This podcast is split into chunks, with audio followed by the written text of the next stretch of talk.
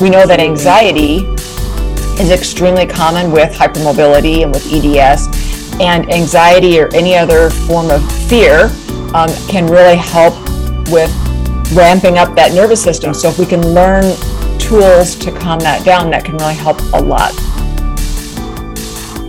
Welcome to this episode of Finding Your Range podcast with me, Jeannie Di Bon. I'm your host, and I'm joined today with um, our lovely guest. I'm really excited to speak to her, um, Dr. Linda Bluestein, who's in America. So, welcome, Linda. Lovely to have you with us.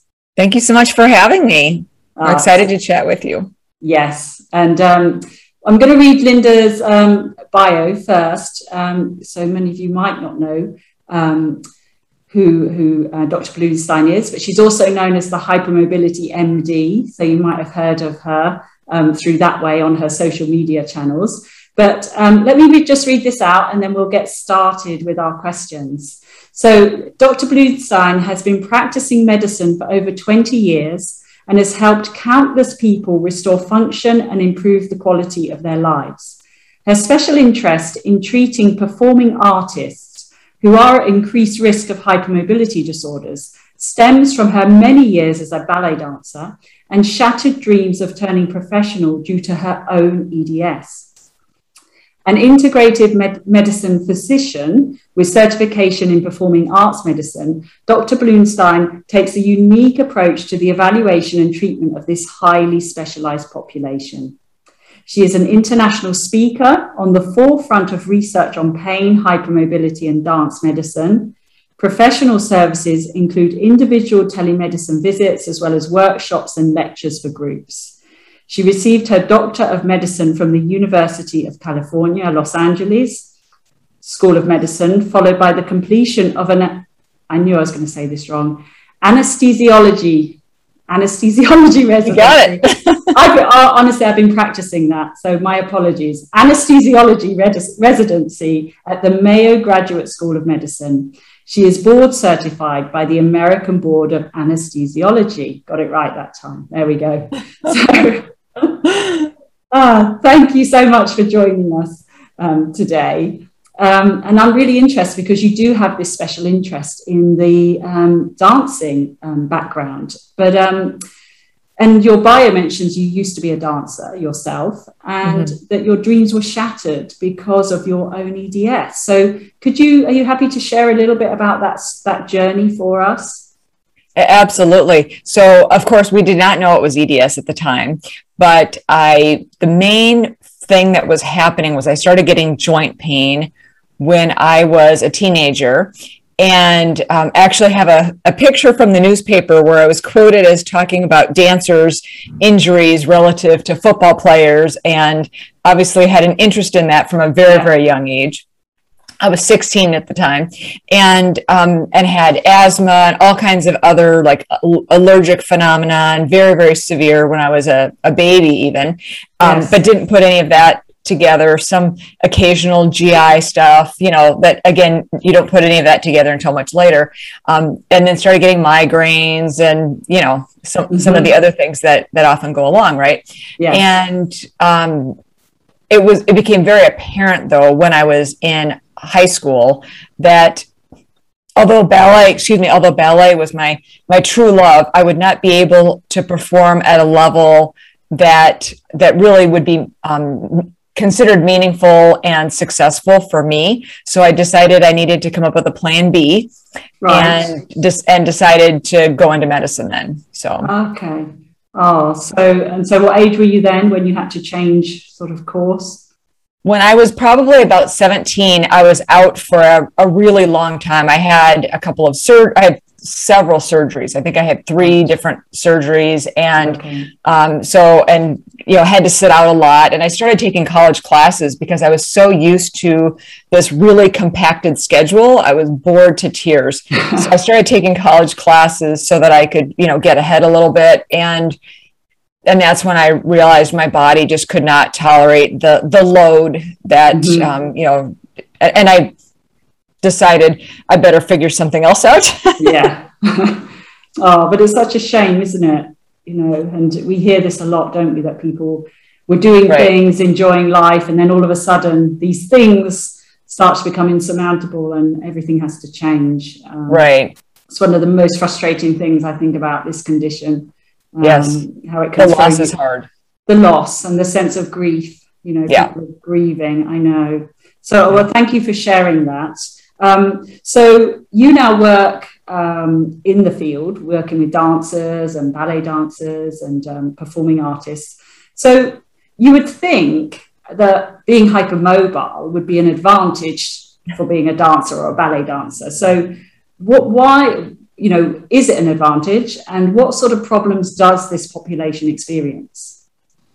So it's an advantage until it stops being an advantage, right? So it's it's an advantage from the standpoint of the aesthetic lines, and it is a much more so now than when I was dancing. When I was dancing, yes, you wanted to be flexible and you wanted to have gorgeous lines, but now with social media and the um, the prevalence of dance competition and dance competition um, television programs, we are seeing much more of other dancers than we used to. When when I was growing up, we would see I saw who was in my own studio. And then yes. when I would go to an audition, I would see dancers from other studios, but otherwise I wasn't I wasn't bombarded with these images. Yes. So it really has become much more of a worldwide phenomenon of you know these dancers that have these lines may get more and more views they're doing very bendy things on instagram and getting a lot of attention for that and mm. and so it's very um, it's very challenging because a lot of times i think other dancers don't necessarily realize that maybe this person because i do know some of them um, they they can form these shapes. They can look beautiful but they can't move because they have so many they're experiencing so many problems that they're not able to dance in the same way wow. that they look like in the images. Yeah. Yes. That's the joy of social media isn't it? Yes it is. Just it always looks good not necessarily the truth. We always show what we want to show unfortunately. Right right. So and so yes and you know people can do these party tricks and things, can't they? Like you're saying, create these amazing shapes and all these things. But they should, for healthy tissue, we shouldn't be doing that. that right? Correct, correct. And what I do is when, when I'm particularly when I'm doing in-person visits with people um, for the initial assessment, as I'm trying, especially if they do not already have a diagnosis, I am assessing their joint range of motion at different places. And I'll ask them to show me if they have any party tricks. And either I will videotape them or I'll have the family videotape them. Excuse me. And then I tell them, save that video, but don't do that anymore. Unless yes. you are in the circus and being paid to do circus tricks. And then, and even then, you want to do them very selectively. Yes. And so, you know, obviously, dance. What sort of damage could we, you know, if people persisted in doing those party tricks, or you know, what sort of damage are we looking at? What does it do to us?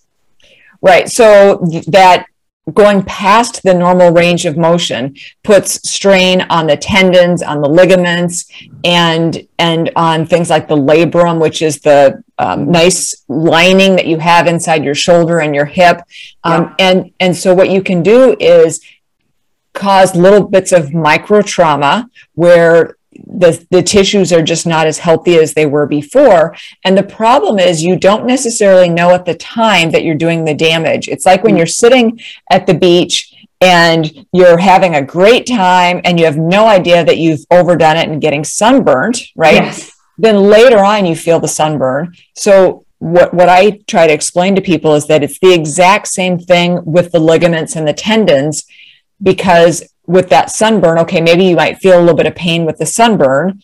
Same thing with the ligaments and the tendons. Maybe you're going to feel a little something or with the bones, but it's really the long range. So think of it as skin mm-hmm. cancer. Yes. You know, it's it's accumulative damage of sitting in the sun that and I love sitting in the sun and you know, obviously there's huge benefits to that, but we need to be mindful of dose. Yes. What is the dose that we are getting? And what potential effects can that have and it makes a huge difference what our underlying genetics are yeah. if we're predisposed towards melanoma then we need to be much more careful about the sun if we're predisposed towards easy injury and we have poor healing, we need to be much more careful about what kind of range we put our joints through. Mm, that's a great way of explaining it, isn't it? I really like that. It makes it so easy to understand. Yeah, mm-hmm. very good. I like that a lot. Um, so we sort of touched on it. You know, people obviously have successful careers. Everything's going great. You know, they're you know soloists in the ballet. Everything's fantastic, and then they have to give up their careers. So why does that happen? How can we go from being super fit, you know, and then all of a sudden not able to perform at all? How does that happen so quickly?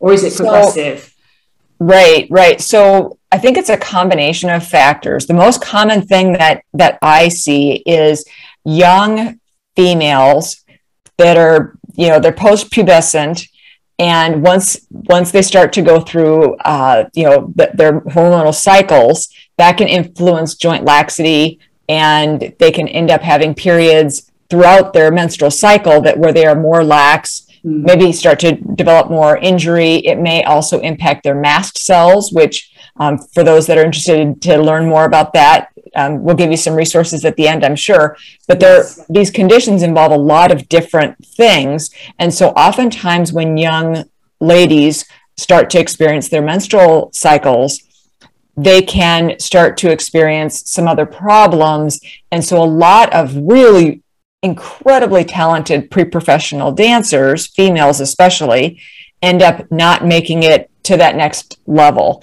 And you know they keep getting injured and start to develop um, persistent pain because as we get more and more injuries the nervous system is bombarded with signals and the nervous system s- starts to become more fearful and does not know when to stand down. So it, it kind of is an additive thing and with males they have more testosterone which can be protective they have more muscle mass mm-hmm. so oftentimes they are able to um, tolerate more load, even if they have the same underlying genetics. Mm-hmm. So I have, I would say, in my experience, it seems to be that a female is less likely to have a serious underlying connective tissue disorder and be a professional, successful professional dancer. Mm-hmm. I mean, obviously it happens, yes. but um, I think a male is more likely to be able to at least do it for a, a little while as compared to a female. Yes yeah, that's I was just thinking while you were talking. So who are the people who are, you know, going on and having these lengthy careers? They're people with hypermobility, but it's not symptomatic. They're just hypermobile and they can is that is that what we're saying? Yeah. Right. And it's and it's really fascinating because now that a lot of people know who I am and know what I'm doing, I get asked to talk to a lot of different dancers who maybe they don't necessarily need um, medical services, but they want to mm. just chat briefly and it's amazing because some of them they will be quite hypermobile but they don't have a history of injuries mm. they don't have any family history they don't mm. have any of these other problems but then you talk to them and they say oh but i know this other person who you're describing to a T, they experience yes. the joint dislocations and the joint subluxations and, and these yeah. other things. So the the devil's in the details. Mm. Um, and the and the underlying question really is why are you hypermobile in the first place? Right. Yeah. At the end of the day, that's hugely, hugely important. And we know that there are many, many reasons why a person can be hypermobile. Yeah. Oh, fascinating. Really interesting. Thank you. Um, so so yeah, so you just mentioned people are coming to you and asking for advice. You know, how can the dancers expand the longevity of their careers? You know, are there things, preventative measures we can be doing now to help somebody? Absolutely. And I always say it's never too early and it's never too late. Oh, that's good. because sometimes, you know, I've I've assessed people in the single digits before, and and I also work with retired, you know, dancers, circus artists, gymnasts, um, and there are things that you can do at any stage. So. If you haven't done anything yet and you're listening to this podcast, don't worry. It's not too early or too late. Just start gathering information and um, there are lots of things that you can do so the first thing that i recommend that people do is really work on their proprioception mm-hmm. so proprioception is knowing where your body is in space without looking And we know that people who have joint hypermobility, it appears that they have an increased risk of having impaired proprioception. So you hear this all the time that they are very coordinated in class, but then they leave class and they're clumsy and they trip and they fall and they don't know where their feet are and, and that kind of thing. If we can work on our proprioception, then that means that we can also help control our hyperextension and we can make sure that we go into our hyperextended range very selectively. Mm-hmm. So in ballet or well in any uh, form of dance or other um, sports you're going to have often a gesture leg and a standing leg. So the standing leg is of course the one you're standing on and the gesture leg is the one that's doing the motion. Mm-hmm. the gesture leg that's okay for that to go into a little bit of the hypermobile range but the standing leg if you go into the hypermobile range on that it has it has the weight of your body. So it's much more likely to cause mm that micro trauma that we that we talked about and or a joint subluxation. So working on the proprioception, learning to control the hyperextension is very important. There's things that you can do with turnout, which is when you externally rotate at the hip.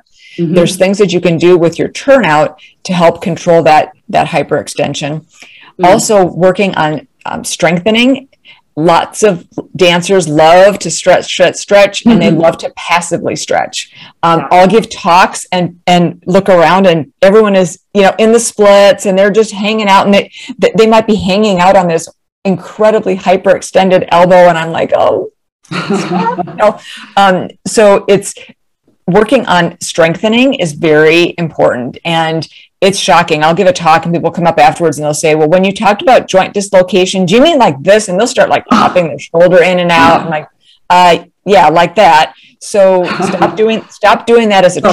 yeah. But learn to strengthen the rotator cuff because again, the problem is when you're young, you don't you aren't going to feel that um, pain and you aren't going to realize w- mm. what's what's going on in the body. So working on things like strengthening can be very, very helpful. You want to be extremely careful about things like overstretching. So, you know, the whole bit of putting a foot on each chair and then having someone push you down. Oh, yes. Yeah. Gosh. You can tear your labrum in your hip. You can tear all kinds of, you can tear the ligamentum teres. You can tear all kinds of structures um, when you have somebody do that. And the other thing that I really encourage dancers to do is to learn to listen to your body you know mm-hmm. i think they're so used to ignoring pain you know being on pointe is painful um, yeah. and as a and as a dancer you are trained to make it look effortless i mean you know from here up you have to make it look like it's completely effort, effortless and painless wow. so learning to listen to your body is very very helpful and of course i also do recommend this, the um, the zebra club or the zebra club um, oh, and your videos on you. YouTube because they're they're extremely helpful. Yeah. Oh, thank you. Oh, this is just fascinating because I've never really, you know, chatted in detail to about dance before. It's fascinating. I think a lot of the information actually is really applicable to our non-dancing community right. as well because it's right. it's really important. Um, right. When you were, you know, you were talking about having your legs on the chair and someone pushing down on you.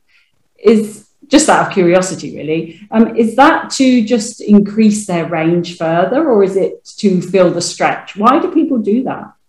Is that what's so it? This is not something that I ever experienced as a dancer, but I have plenty of patients that have experienced this, and it, it's shocking, really. And I mm-hmm. think that it is very studio specific. Right. And that's another reason why I really I love talking to dance parents because choosing where your child goes for dance is mm-hmm. makes all the difference in the world because yes. another thing we want to be mindful of is risky choreography we love exciting choreography and as an audience of course we want to see interesting dance but as a dancer you also want to make sure that you peak at the right time you want to peak at the performance and not beforehand i've been to performances where none of the original cast is doing the performance because they all have been injured. Oh. And I've been backstage and there's all these people on crutches and in knee. I'm not kidding. It's so we need to be, we need to really be thinking long term and mm-hmm. how can we help people you know, perform their best, have their longest possible careers, and also be able to, after dance or after their professional career, semi professional career, whatever it is, be able to walk without a limp or a cane or, you know, be able to be as active as they want sure. for as long as possible. Absolutely. Wow. That's fascinating. Um, and so, what signs should we be on the lookout for? So, if I'm a dancer and I'm pushing hard, I'm preparing for a performance, are they? Am I going to get little warning signs that maybe things aren't quite right? Well, we know that injury is a very important predictor for future injury. Right. So, so it's really, really important to think about, you know, do I seem to be getting injured more than my counterparts? Um, injury in dance is extremely common, but the question is, you know, how how were you injured? Was it a traumatic injury, um, or was it an overuse type of injury? Mm-hmm. So, the first thing I would ask yourself is, you know, do I seem to get injured the average amount or more than my than my peers? And the mm-hmm. other question is, how long does it take me to heal after I've been injured? Yes. Does it seem like it's taking a lot longer? Or does it seem like I, I heal pretty quickly? And again, that's the other challenge is as we get older, we don't heal as quickly as when we're younger. And it's like a brick wall. If we keep taking down the bricks as fast as we're putting them up, we're never going to build the wall. Yeah. So we need to be putting on more bricks more quickly than we're taking them down. So that ratio changes as we get older. The bricks come down faster. Yes. so. yeah, yeah, they do. They definitely do. Well, it's so difficult, isn't it? Because it's such a competitive environment and people have to, yes. they do have to train super hard. Um, it must be so frustrating if you're, you know, you're getting injured all the time. It must be mm-hmm. really, really difficult. Yes, um, yes, very, very frustrating. Yeah. Um, so just moving away from the dance element for now, um, we mentioned in your bio that you're an integrative medicine physician. There's my words again, physician. Don't know what's, don't know what's going on today. um, how is that different? So, what, what, what does that mean, an integrative medicine physician? So, there are I, I, trained in a very traditional fashion, as you mentioned, UCLA and Mayo Clinic, um, and I learned a lot of you know uh, medications and different types of therapies, and I practiced as an anesthesiologist in a very traditional environment. But now I incorporate a lot of different types of things in my in my practice. So I try to be more knowledgeable than maybe some of my counterparts in terms of things like Pilates or the Alexander technique or mm-hmm. the Feldenkrais technique or mm-hmm. you know some of these movement therapies, um, gyrotonics, gyrokinesis, yeah. these yeah. kinds of things that that I I don't think most pain management physicians especially are really um, very aware of. And and in integrative medicine, it basically means that you're taking complementary medicine or alternative medicine and incorporating in an evidence-based way.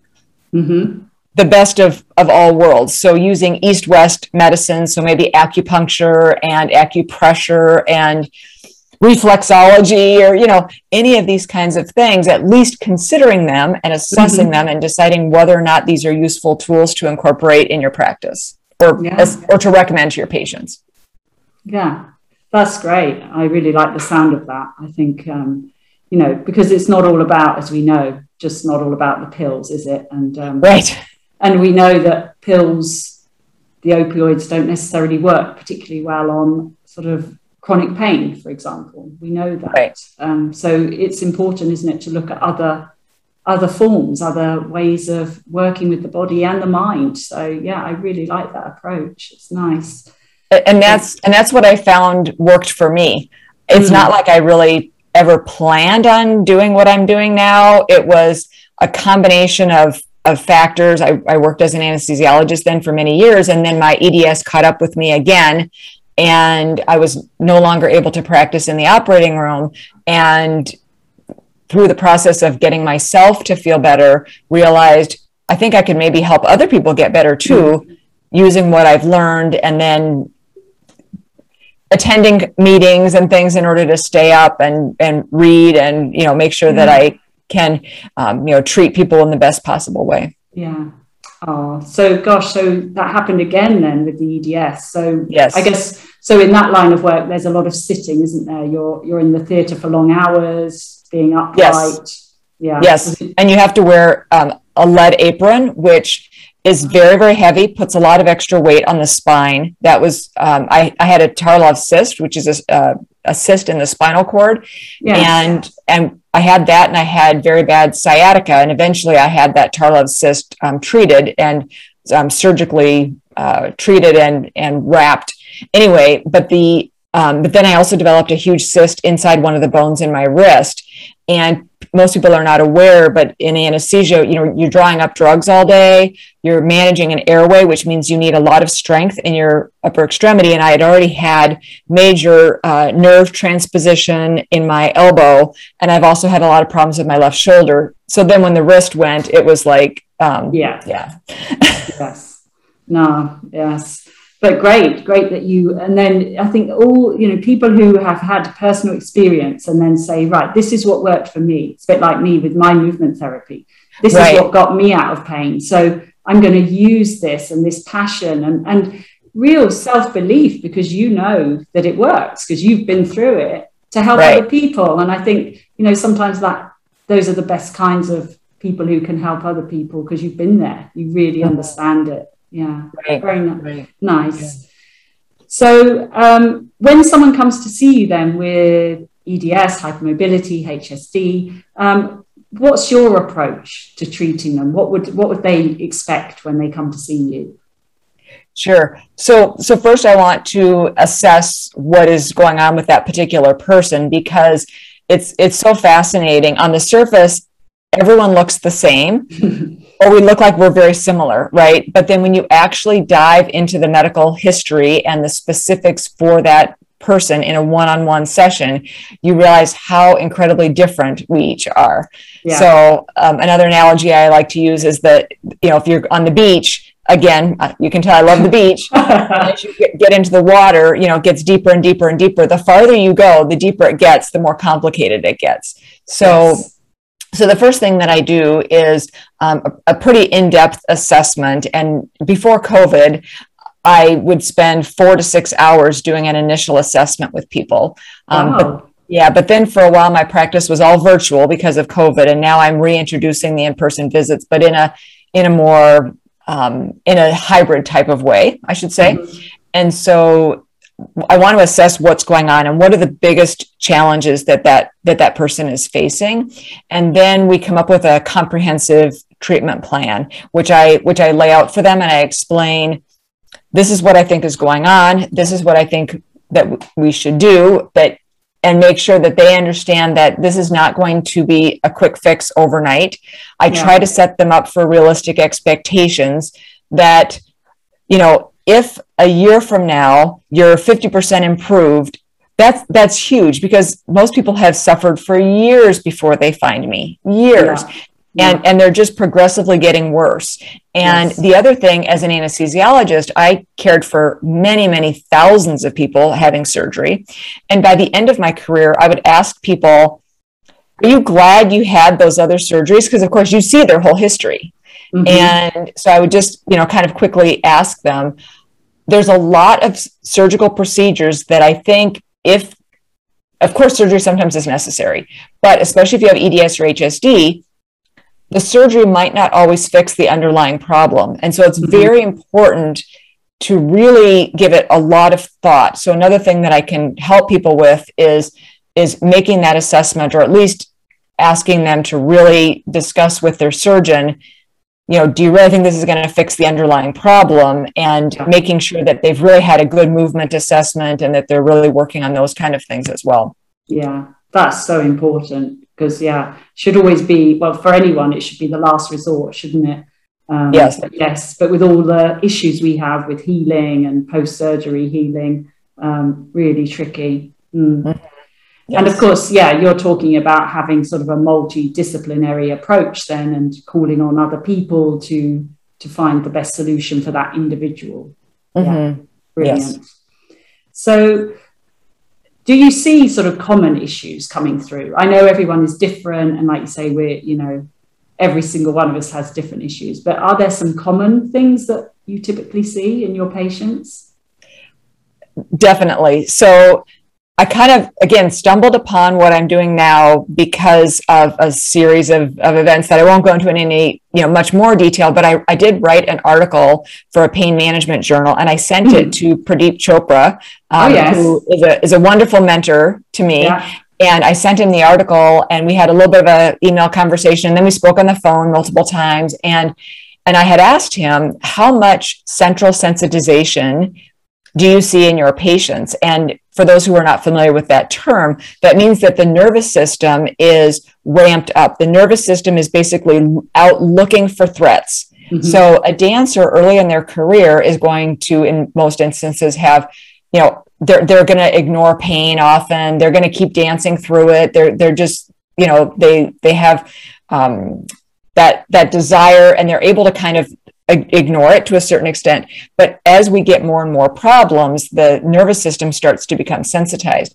And when I mm-hmm. asked him that question, um, I thought he would say it's common or something. And he wrote back, again, we had multiple exchanges. He literally wrote back one word, 100%. Oh, wow. And I thought, that's really interesting. Well, then I opened my practice and, and I would agree. I mean, it is it is extremely extremely common and this is one of the mm-hmm. things that i assess for so yeah. so the nervous system is part of the chronic pain picture so mm-hmm. by working on a lot of the things that you teach with the breathing and learning yeah. to move in a safe way that can really help to calm the nervous system we know Absolutely. that anxiety is extremely common with hypermobility and with eds and anxiety or any other form of fear um, can really help with ramping up that nervous system. So if we can learn tools to calm that down, that can really help a lot. So um, mm. I see that central sensitization extremely commonly. I see the anxiety very commonly, um, gastrointestinal problems. Um, you know, multiple chemical sensitivities. I mean, you know, multiple allergies, um, pain, of course, in lots of different parts of the body. Mm-hmm. Yeah, yeah. No, I couldn't agree more with the central sensitization element of it. Um, absolutely. Um, I think I see it pretty much 100%. And yeah, like you say, this is why, you know, I can't delve straight into exercise with people. I just never would.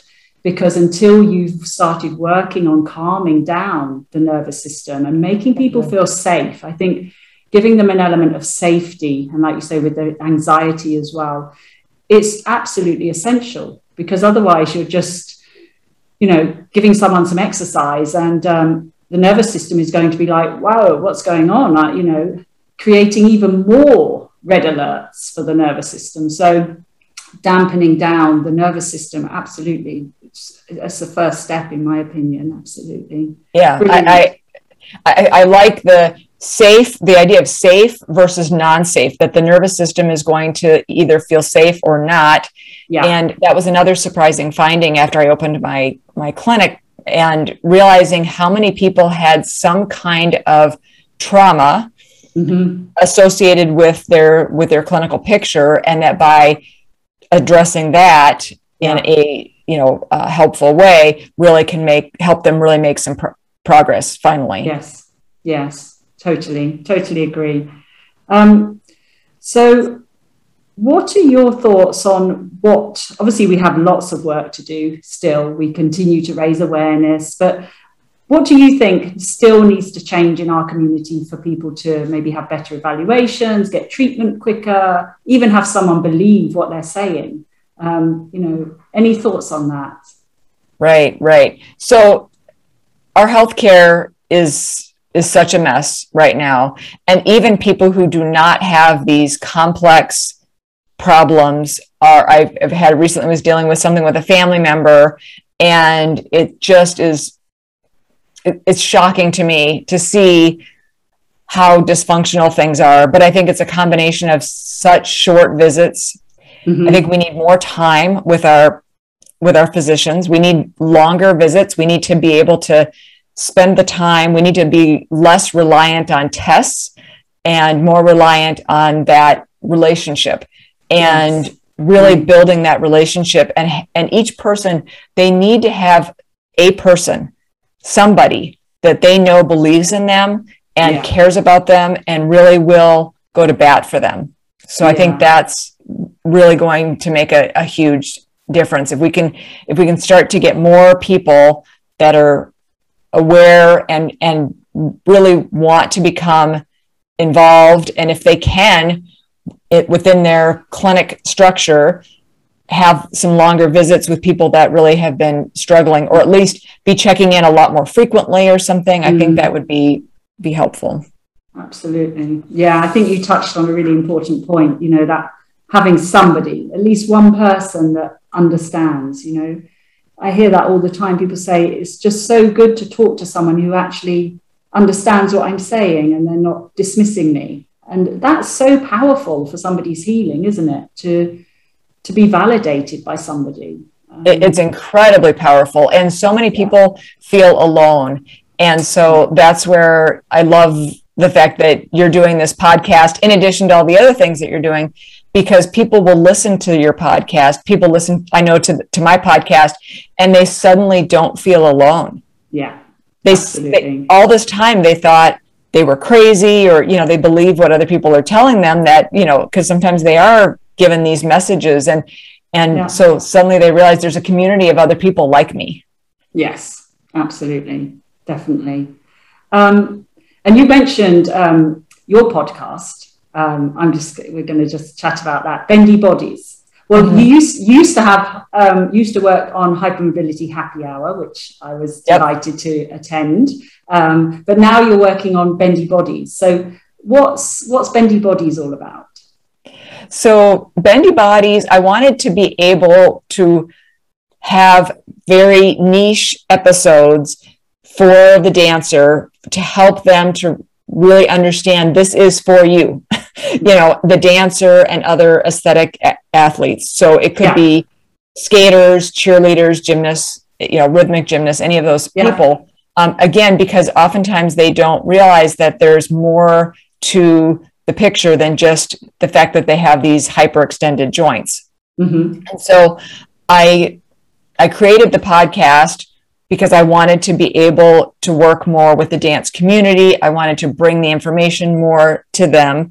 And I wanted to be able to have initially it was going to be some dance specific, like a dance specific series. And Jennifer Milner, my co-host, um, started out as a guest co-host for those dance specific series. And then she was doing such a great job. She's now a, a permanent co-host and and helps with with all of the medical episodes also. And the audience is anything from dancers and other aesthetic athletes to people who've never done that in their life, but they Yeah. find it, you know, obviously listening to a conversation with Anne Maitland, Dr. Anne Maitland is going to be helpful for anyone who is Yeah. experiencing these conditions. So, Yeah, yeah, yeah. I've had a look. There's a whole range of topics on there, isn't there? Mhm. So much. It's really valuable information. So, um, where could our listeners find that? Where would that be? Is that on all the usual channels? Right, it is. It's on it's on the usual channels, and the best way to uh, find that is if you go to my website. There's a page in the top right corner that has all the episodes and descriptions of them and that kind of thing. Ah, fantastic. Um, and just just before we finish off, I just wanted if you could help just very quickly. Um, EDS and HSD. Yeah, there's a, a lot of confusion out there about the difference. Right. And um, so, is there an easy way to explain the difference? And is you would your treatment plan for somebody be different depending on what what they have? Sure.